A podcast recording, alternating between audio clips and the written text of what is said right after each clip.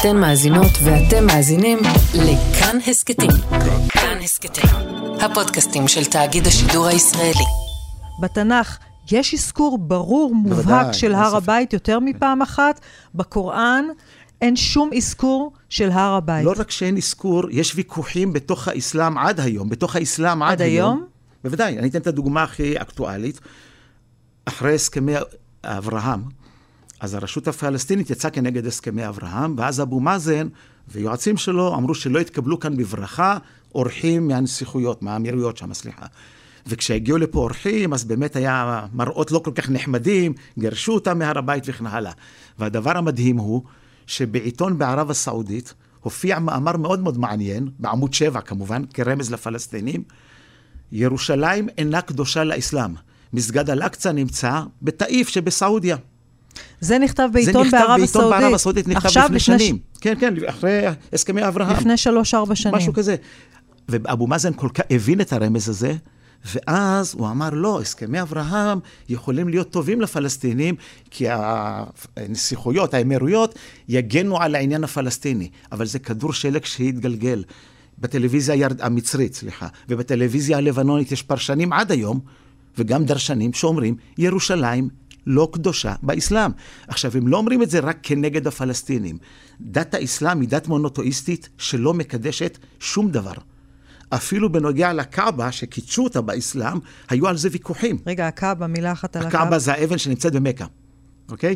אז גם על זה היו ויכוחים. מה פתאום? החליף עומר אומר, אם לא הייתי רואה את מוחמד מנשק את האבן הזאת, לא הייתי מנשק אותה. כלומר, מה שאתה אומר בעצם שבאסלאם, שבבסיס של האסלאם... לא מקדשים מקומות כלל וכלל. לא מקדשים מקומות, ממש. בטח שלא מקדשים את ירושלים. ודאי.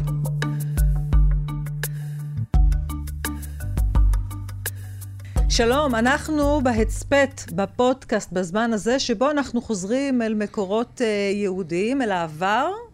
דרך העיניים של העובד, דרך העיניים של האקטואליה העכשווית, לפעמים גם במבט אל העתיד. היום אנחנו עם ירושלים, העיר שחוברה לה יחדיו, אבל יש סביבה הרבה, הכי הרבה מחלוקות, אולי יותר מסביב לכל עיר בעולם, כשאנחנו היום מניחים במוקד את הר הבית, את המקום הקדוש ביותר, את המקום שיש סביבו הכי הרבה סכסוכים, ומנסים להבין בעצם איפה הוא הוזכר לראשונה. כי גם המוסלמים, גם הנוצרים, גם היהודים, כולם טובים בעלות סביב הר הבית, אבל האם הוא מוזכר בכלל בקוראן? איך הוא מוזכר בתנ"ך? מתי הנצרות מזכירה אותו בפעם הראשונה? האורח שלי היום הוא ארכיאולוג ומרצה ללימודי ארץ ישראל, אבשלום קאפח, שלום. שלום רב לב. על דבר אחד אין מחלוקת, נכון? הר הבית מוזכר בפעם הראשונה בתנ"ך בהקשר היהודי. בוודאי, מכיוון שהתנ"ך זה המקור ההיסטורי הקדום שיש לנו, אז לראשונה מופיע הר הבית בהקשר של עקדת יצחק, הר המוריה. אברהם עוקד את בנו בהר המוריה.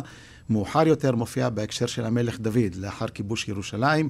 דוד רוכש את המקום הזה בכסף מידי ערבנה ייבוסי, והוא בעצם קובע את המקום הזה כמקום קדוש, כשהמלך שלמה בונה שם את בית המקדש, וכך לדורות בעצם ירושלים מתקדשת במסורת היהודית סביב העניין הזה.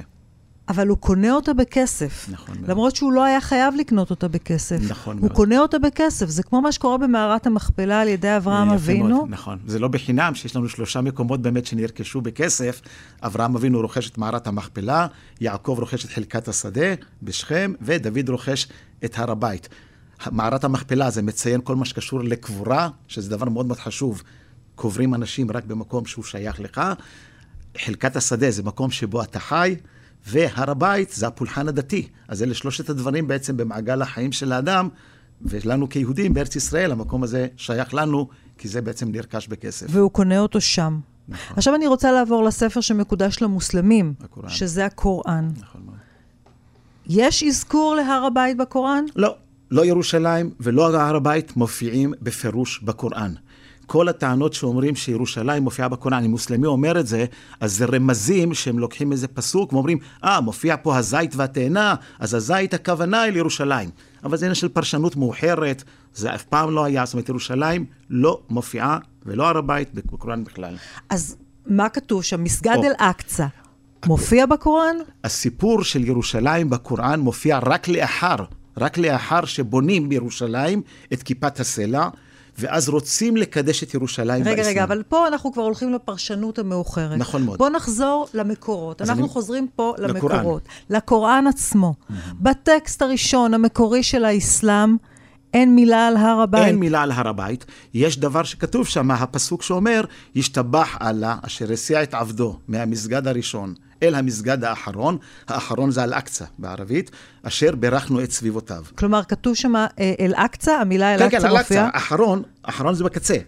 אבל אין שם שום... אבל זה לא קשור לירושלים בכלל, אלא הפרשנויות האסלאמיות אמרו, שהכוונה היא במסגד הזה, זה בכלל למקום שנמצא בחצי אי ערב, 70 קילומטר ממקה. כלומר, המסגד הראשון שיצא ממנו זה מקה, נכון, והאחרון, לפי הפרשנות הזו, היא 70 קילומטר ממקה. יפה, שהוא הספיק להתפלל באותו יום בשני מסגדים. זו הייתה הפרשנות הראשונה. עכשיו, פרשנות יותר עמוקה, שהבא אמרה, יספר לנו שהוא התפלל פעמיים ביום, אז הפרשנות היותר עמוקה אמרה, לא, מדובר פה בעצם על המסע הלילה של מוחמד, שהוא התפלל במקה, ומפה עלה השמיימה, ושם הוא התפלל במסגד האחרון, לפני שהוא פגש את הנביאים. יש דבר יפה, הטורקים, האותומנים, שלטו בארץ, בכל המרחב, ויש להם כתובות הקדשה. אז סולימן המפואר בכתובות הקדשה הוא כותב, שליט שני המסגדים. שני המסגדים הוא התכוון, המסגד במקה והמסגד באל-מדינה. למה הוא לא מזכיר את המסגד השלישי בירושלים? למה? כי ירושלים לא קדושה. מתי ובאיזה הקשר התחילה בכלל תביעה מוסלמית על הר הבית? אני מדברת על תביעה פוליטית או תביעה דתית. זה לא קורה אחד בשני? לא. כשבונים את כיפת הסלע, ולאחר מכן... שזה מתי? 690 לספירה. שזה כמה שנים זה אחרי בניית בית המקדש? 1,800 שנה. 1,800 שנה אחרי בניית בית המקדש, נבנה מסגד מוסלמי ראשון על הר הבית. לא, 1,600 שנה, סליחה. 1,600 שנה. כן, כן. מכיוון ששלמה המלך מופיע בקוראן, סלימן, אז עבד אל מלך שבונה את כיפת הסלע, הוא לא בונה מסגד. זה לא מסגד כיפת הסלע. אלא? כיפת הסלע זה מבנה מתומן סביב אבן. זה מקום שעולים אל הרגל. לא מתפללים שם. זה אמור להיות דומה לבית המקדש ברעיון? זה יפה. זה מקום שעולים לרגל כמו לבית המקדש. ובאמת כשבונים את המקום הזה משמש לעלייה לרגל. עכשיו, הם מזהים את זה כבית המקדש של שלמה המלך. רגע. אתה פשוט זורק פעמון פצצות, אני רוצה שנייה לעשות סדר. כשבונים את כיפת הסלע לראשונה, בונים אותו לא בצורה של מסגד, הוא הרבה יותר דומה ברעיון שלו לבית המקדש היהודי? לבית מקדש כללי, לא לבית מקדש יהודי, כי המבנה הוא קצת שונה מבחינה ארכיטקטונית. מבחינה ארכיטקטונית הוא לא מבנה מוסלמי בכלל. מי שבנה אותו ככל הנראה זה אדריכלים נוצרים בכלל, כי לערבים עוד אין מסורות בנייה. הוא לא בנוי כמו מסגד. המבנה שבנוי כמו מסגד זה המסגד אל-אקצה, שבנוי לצידו. שנבנה מאוחר יותר בעצם, והוא הפך להיות כאילו הוא קידש את המקום. אבל זה שנים אחרי, וזה שנים אחרי בכלל כתיבת הקוראן, ואנחנו תכף ננסה להבין ביחד מה היו השיקולים פתאום של מי שבחר לקדש את ירושלים, על סמך מקורות שלא באמת קיימים. הם לא באמת קיימים. רק נזכיר שיש בחדית כן אזכור של אופציה שמוחמד כן היה בירושלים, אבל זה גם משהו מאוחר הרבה יותר. נכון, כי החדית יש בו הרבה מאוד סיפורים, אפילו המוסלמים אומרים, לא כל חדית הוא חדית מהימן. רק תגיד מילה אחת על מה זה חדית. חדית זה לספר, סיפור. זה סיפורים שבעצם מספרים ואומרים, מוחמד נהג לעשות כך וכך. אני זוכר שראיתי שהסבא שלי סיפר שמוחמד עשה כך וכך. אז אנשים מוסלמים, כשמשהו בקוראן לא ברור, מחפשים האם יש סיפור על מוחמד שדרכו אפשר ללמוד מה לעשות. אז הספרות ההלכתית מסתמכת על החדית. אבל החדית זה סיפורים, יש הרבה מאוד חדיתים שבכלל המוסלמים דוחים אותם. כי הם לא מקבלים אותם. אז חדית' צריך לדעת באמת, כל חדית' לבחון אותו, להגביל אותו. אז בוא נחזור רגע לכיפת הסלע, שנבנית, כמו שאמרת, 1,600 שנה אחרי בניית בית המקדש, כשהמוסלמים בונים בפעם הראשונה מקום קדוש מבחינתם, על הר הבית. הם כבר אומרים, הר הבית הוא שלנו, הוא לא של היהודים, יש אמירה כזו? הם לא אומרים, הוא לא של היהודים. הוא אומרים, הוא מחשב מקודש לנו, המוסלמים, מהסיבה הפשוטה. היהודים היה להם פעם בית מקדש. של שלמה המלך. היהודים חטאו, בית המקדש נחרב. אנחנו המוסלמים זכינו להקים את בית המקדש של שלמה המלך, וזה הוכחה לצדקת דרכנו. בנוסף לכך, היהודים לא הודרו מבית המקדש הזה. כמו שאני אומר, יהודים שיתפו פעולה והיו אחראים בכיפת הסלע, בתקופה המוסלמית, על הדלקת המנורות. כלומר, הייתה פה שותפות אפילו קצת בפולחן. מאוחר יותר, כשירושלים בכלל לא הייתה חשובה באסלאם. כשעברו לבגדד... לא הייתה חשובה? אני אומר... 150 שנה לאחר מכן, כשבית אומיה סיימו את תפקידם ועוברים לבית עבאס בבגדד, עיר הבירה עוברת לבגדד, אז מזניחים את ארץ ישראל. ואז המקורות המוסלמיים מספרים שמי שמתחזק את המבנים בהר הבית זה היהודים. ואין למוסלמים התנגדות. אין התנגדות. כיפת הסלע ומסגד אל-אקצה, הם שימשו, מסגד אל-אקצה משמש בעיקר עד היום, כמקום התפילה, כמקום פולחן. אז זה משמש כמסגד, כמו כל דבר.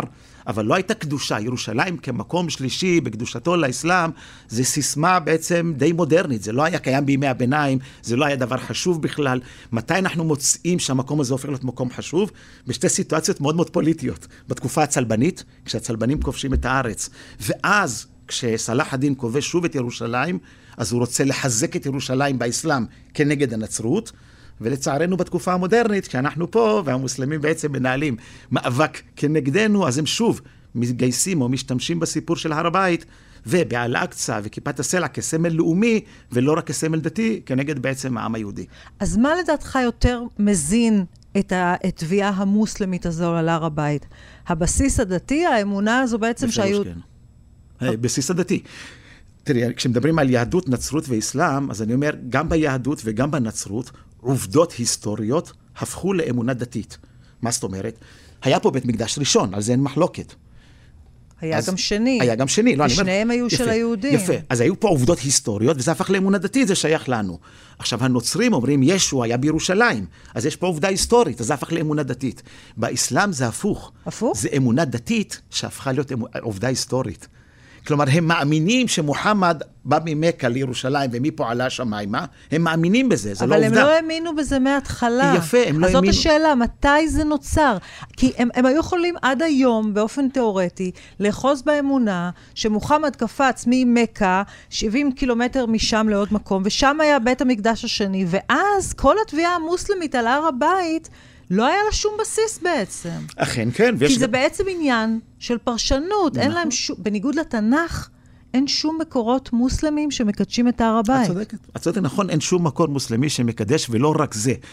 יש אחד הפרשנים המוסלמים החשובים בימי הביניים, אני מדבר, קוראים לו אבן תימיה, שהוא נחשב על הזרם המוסלמי דווקא הקיצוני, שהיום כל האחים המוסלמים, התנועת הווהבייה, מסתמכים עליו, זו הגישה החנבלית נקראת, והוא טוען ואומר, כל אלה שאומרים שירושלים קדושה באסלאם, מדברים דברי הבל, אין שום מקום שירושלים קדושה באסלאם, וזה נחשב קיצוני מוסלמי.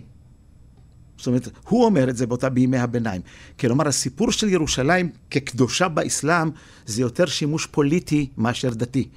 כלומר, אפשר גם, הרי בשנת 2000 ניסו להגיע לאיזה הסדר פוליטי פה, ואז מדינת ישראל אמרה, בסדר, מסגד אל-אקצה. אמרתם, מוחמד בא לאקצה, קבלו את מסגד אל-אקצה.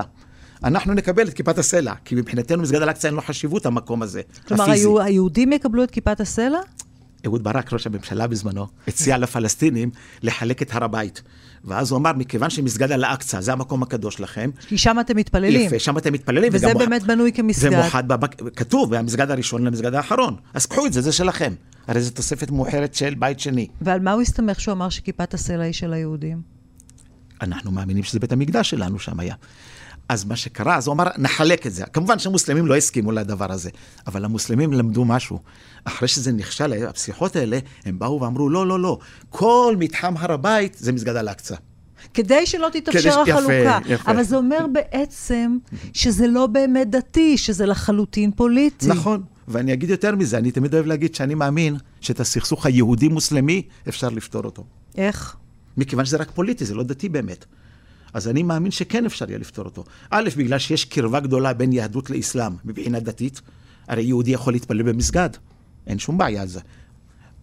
אבל אף מוסלמי לא יאפשר לך להיכנס להתפלל במסגד. במערת המכפלה, ברצח ברוגו, שאתם תתפללו יחד. כן, אבל באל-אקצה אף אחד לא נותן לך להיכנס לשם. אסור בכלל לומר דברי תפילה אפילו בשקט על הרמב"ם. אז הנה, הרמב"ם מספר, שעלה לפה באלף, הוא עלה לכאן בשנת 1200 פלוס מינוס, כן, הוא נולד ב-1138, נפטר ב-1204, הוא היה בירושלים כשלושה חודשים, והוא מספר, ועליתי לבית הקדוש בירושלים, והתפללתי שם, התפלל שם. והוא מדבר על מה? איפה הוא התפלל? על בית המקדש, על הר הבית, כיפת הסלע. הוא התפלל בכיפת הסלע, לא אכפת לו מסגד אל-אקצה. והוא התפלל שם. זאת אומרת, הכל זה עניין פוליטי יותר מאשר דתי. למעשה, אנחנו מוצאים שלאורך ההיסטוריה, כמו שאמרתי, היה מסגד בירושלים, ברגע שבנו שם מסגד וכן הלאה, אבל אף פעם זה לא היה קדוש למוסלמים. לא שמענו על עלייה לרגל של מאמינים מוסלמים לירושלים ולאל-אקצה. עד שהגיע... חוץ משתי תקופות היסטוריות. כן. אחת צלאח א-דין, שזה אחרי שהיו פה צלבנים, אז כמובן היה צורך לחזק את האחיזה בארץ ישראל וירושלים. האחיזה המוסלמית. ודאי, אז צלאח א-דין באמת עושה שני דברים חשובים. הוא א' לוקח מבנים נוצרים, הופך אותם למוסלמים, ואז הוא מפתח ספרות שנקראת שבחי ירושלים. בערבית זה פדאיל אל-קודס. הוא בא ואומר, עכשיו באוניברסיטת אל-אזהר יכתבו מחקרים איך ירושלים קדושה באסלאם, כדי לחזק את האחיזה שלנו המוסלמים. שזה לחלוטין פוליטי, חינוכי, לא מבוסס, בטח לא באותה ודאות כמו על המקורות היהודיים. כן, אבל הם יגידו שזה עכשיו מבוסס, כי זה, כמו שאמרנו, כבר עברו הרבה מאוד שנים מאז, ויש ספרות שמספרת על חשיבותה של ירושלים באסלאם, כן, אז הם מסתמכים על זה היום.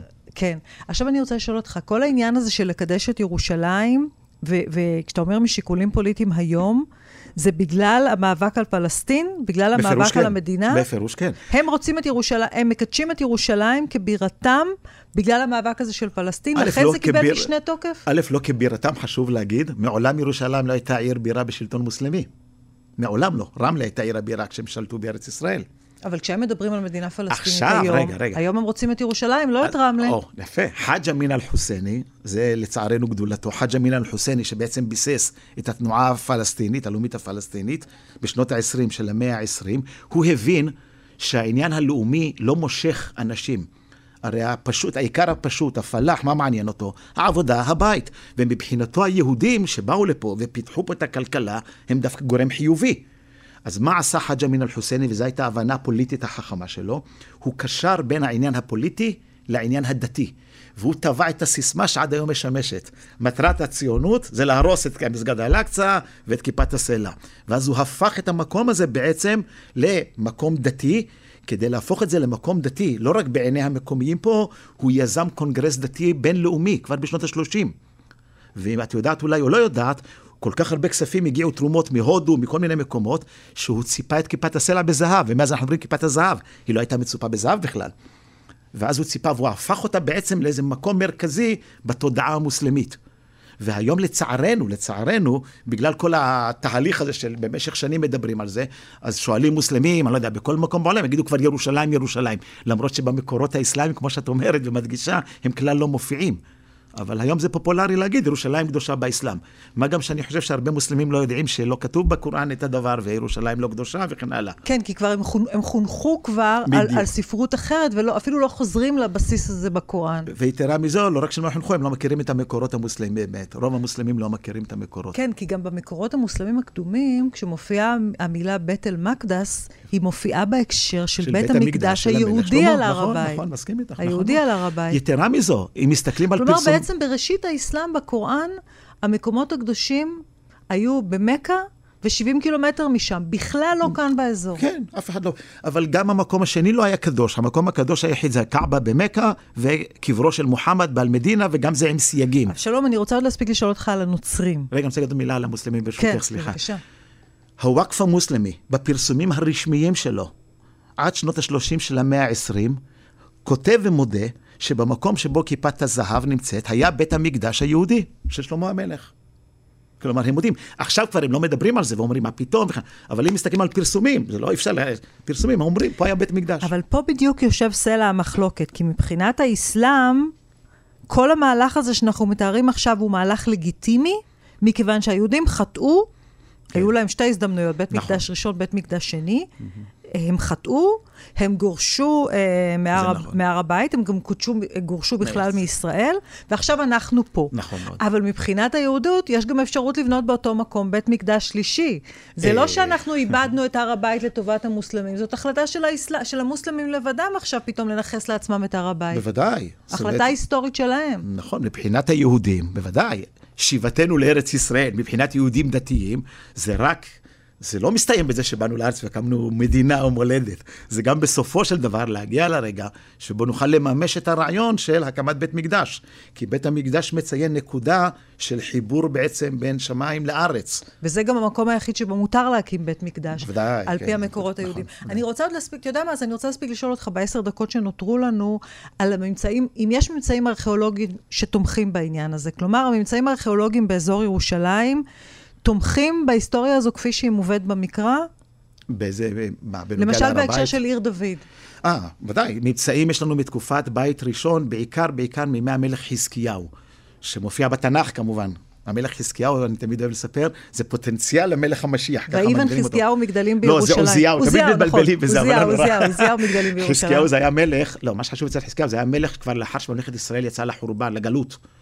לגלות אשור. יפה מאוד. 10 השבטים האבודים. כן, שאנחנו מחפשים אותם. ואז כמובן הוא אוסף את שארית הפלטה מישראל לירושלים, הוא מבצר את ירושלים, הוא בונה שם כל מיני מפעלי בנייה, נקבעת השילוח וכן הלאה.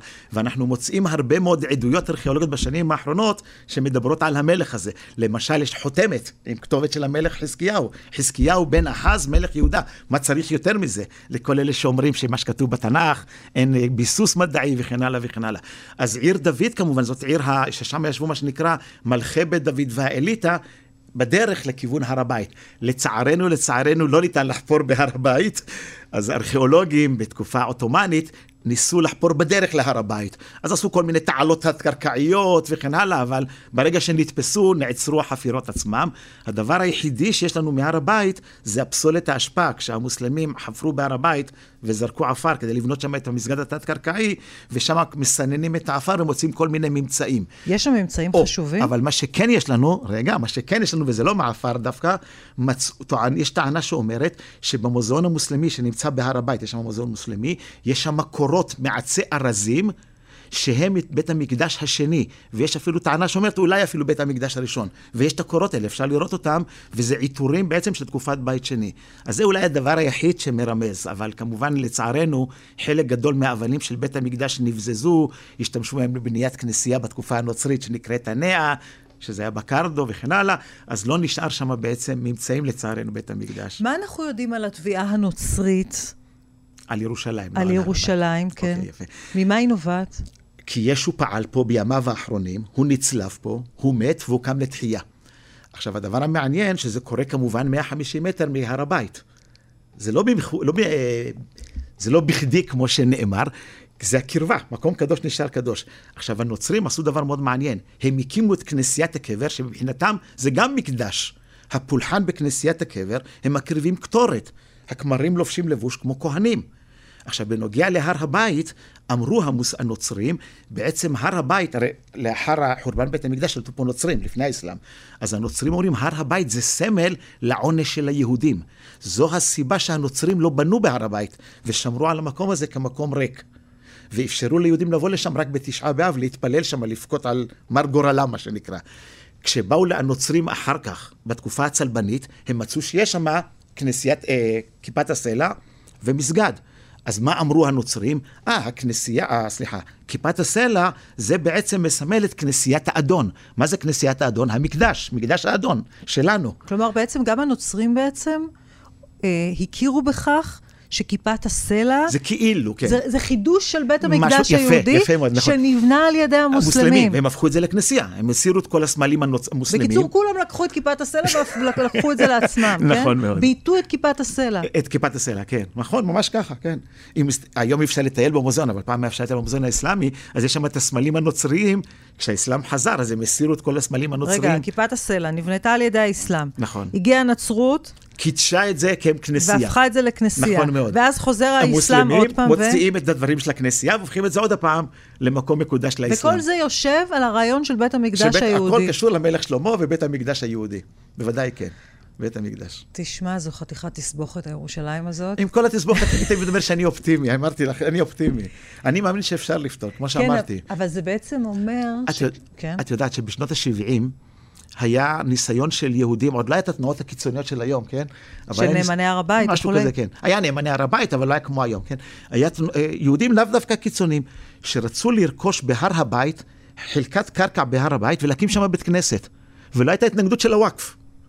זה לא הצליח בסופו של דבר, כי היו שם בעיות ירושה, בדיוק הבעלים, הרי זה שטח עצום הר הבית. כלומר, אם את זוכרת, בשנות ה-70, מששת הימים, ועד תחילת שנות ה-80, בהר הבית יהודים תהילו במסגד, כי חיסול כיפת הסלע, ולא היו חיכוכים בין יהודים ומוסלמים בכלל. עד תחילת שנות ה-80? אומרים תמיד האינטיפאדה הראשונה. אני טוען שהשינוי בירושלים התחיל כבר במלחמת לבנון הראשונה. אני ככה הרגשתי שב-1982, כשהיית מטייל בירושלים, כבר הרגשת את המתח. זה נכון שזה התפרץ באינטיפאדה הראשונה, ב-87, אבל כבר ב-82 התחיל כזה קצת האנטי, נאמר, או הסכסוך עצמו. כלומר, אנחנו מוצאים שבירושלים, נאמר, יהודים ומוסלמים היו יכולים לחיות ביחד, כשאין פוליטיקה באמצע.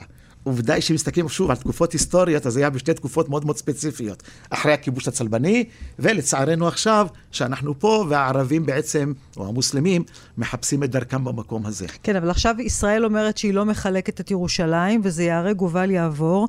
המוסלמים כבר התגלגלו כל כך הרבה שנים עם הרעיון שהר הבית מקודש להם, וגם עכשיו זה סמל למאבק שלהם על פלסטין, אז הם לא יכולים לוותר עליו. איפה אתה רואה את היכולת לפשר? אז הנה, אני אמרתי יפה. הנה, ניסה אהוד ברק. אגב, ברעיון מאוד מאוד חכם, הוא ניסה לעשות את החלוקה הזו. הוא ישב על מקורות היסטוריים, על מקורות עתיקים. נכון, ודאי, מה, אנשים יושבים עם חוקרים, לא סתם. אמרתי שאחרי הסכמי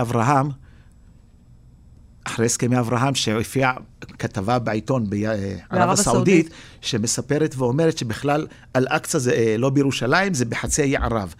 וזה בעצם כדור שלג שכבר התגלגל. היום אתה שומע את זה מדי פעם בטלוויזיה המצרית, בטלוויזיה הלבנונית, פרשנים שחוזרים ואומרים, מה הפלסטינים בכלל אומרים? ירושלים לא קדושה באסלאם. כלומר, הסיפור הזה של קדושתה של ירושלים, גם היום יש בו בקיעים בעצם בתוך האסלאם עצמו. היום. היום, וזה מה שמרתק. כלומר, אז דווקא בגלל זה, תשימי לב שהיום ירושלים ואל-אקצה הפכו להיות יותר סמל לאומי, מאשר אפילו דתי. אם פעם זה היה בעיקר סמל דתי, אם זה סמל לאומי כבר. והעניין הזה כן יכול להיפטר. כי אם אנחנו קצת נרגיע, זה לא דווקא בקיצונית, נרגיע את הסיפור הזה, אני מאמין, אז בסופו של דבר המוסלמים לא חשוב להם המקום. מה שחשוב, כתוב בקוראן, כל העולם זה מסגדו של אללה. אם כל העולם זה מסגדו של אללה, אז מכאן או שכל העולם זה צריך להיות למוסלמים, או מכאן שמוסלמים יכול לכל מקום להתפלל, וזו את המציאות. הרי מוסלמים יכול להתפלל בכל מקום. כן, אבל זה לא פותר את הבעיה הפלסטינית, מה שאתה אומר עכשיו, כשהם רוצים מדינה. תגיד שאתה מסתכל על ההיסטוריה, על הארכיאולוגיה, על הדת וכו'. יש, וכמובן זו שיחה תיאורטית לחלוטין בינינו כאן. יש אפשרות להציע לפלסטינים בירה אחרת שהיא לא בירושלים? א', לפי הסכמי אוסלו, אין להם בירה בירושלים. אלא הבירה שלהם כאילו הייתה אמורה להיות באבודיס, ליד ירושלים. ומה לגבי הר הבית? הר הבית, אני אומר, זה לא דבר שיהיה אפשר לפתור אותו מהיום למחר. הרי קודם כל צריך להרגיע את הרוחות, כמו שנאמר. ואז יש אפשרות שהר הבית ישמש, כמו שכתוב בדברי הנביאים, כי ביתי בית תפילה יקרא לכל העמים.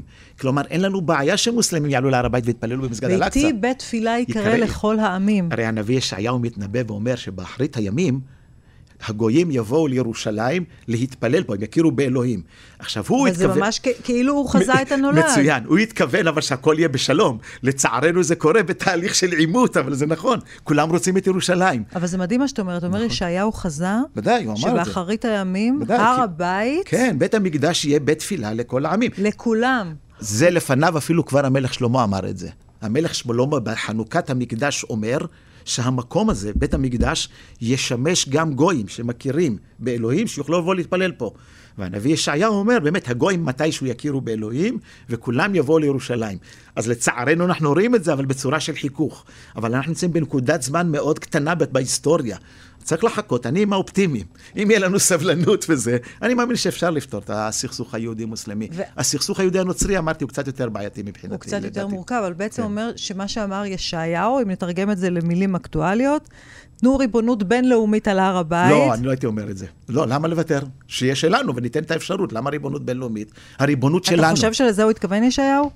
בטוח שכן. הוא לא התכוון שיהיה פה ריבונות בינלאומית. הכוונה היא זה ריבונות שלנו. אנחנו הקובעים. אנחנו המחליטים. אבל אנחנו כן מאפשרים לכל הדתות להתפלל בהר הבית. זה מה שמדינת ישראל אומרת. אנחנו מאפשרים בירושלים גם היום. גם למוסלמים, גם לנוצרים. עובדה כשהיה פה גם מוסלמים וגם נוצרים, לא אפשרו ליהודים. אבל זה אומר שמדינת ישראל עושה פשרה ענקית, כשהיא נותנת לוואקף את השליטה על הר הבית. לא אמרתי לתת שליטה. לא, אני אומרת מה שקורה במציאות. היום לצערנו כן.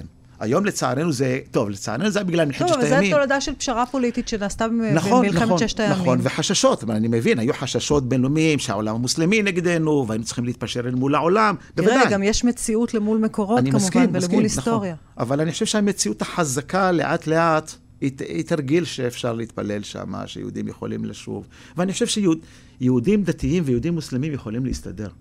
יותר, לא, יותר מאשר חילוניים ודתיים. טוב, אמן. אמן סלע. אמן סלע בכיפת הסלע. כן, אמן סלע. אבשלום קאפח, אני מאוד מודה לך, תודה רבה. תודה לך, תודה רבה.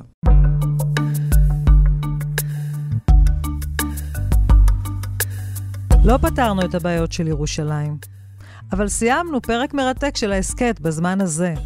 מירב קדוש הפיקה, תאורן שלנו שלומי תורג'מן, צילם אורון אלוני, הטכנאי הוא מיכאל אולשוונג, שלומי אשר עשה את הגרפיקה ועריכת הוידאו, מנהל התוכן הוא שימי אביגד.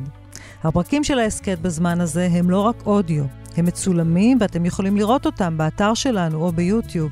אם אתם מעדיפים להאזין, הפרקים זמינים בספוטיפיי ואפל פודקאסט. אנחנו נשוב בקרוב עם פרקים חדשים ומרואיינים מרתקים, שיחד איתם נצלול לתוך המציאות היום ונחזור עם תשובות מהתנ"ך, או להפך. אני ליאת רגב, נשתמע בקרוב.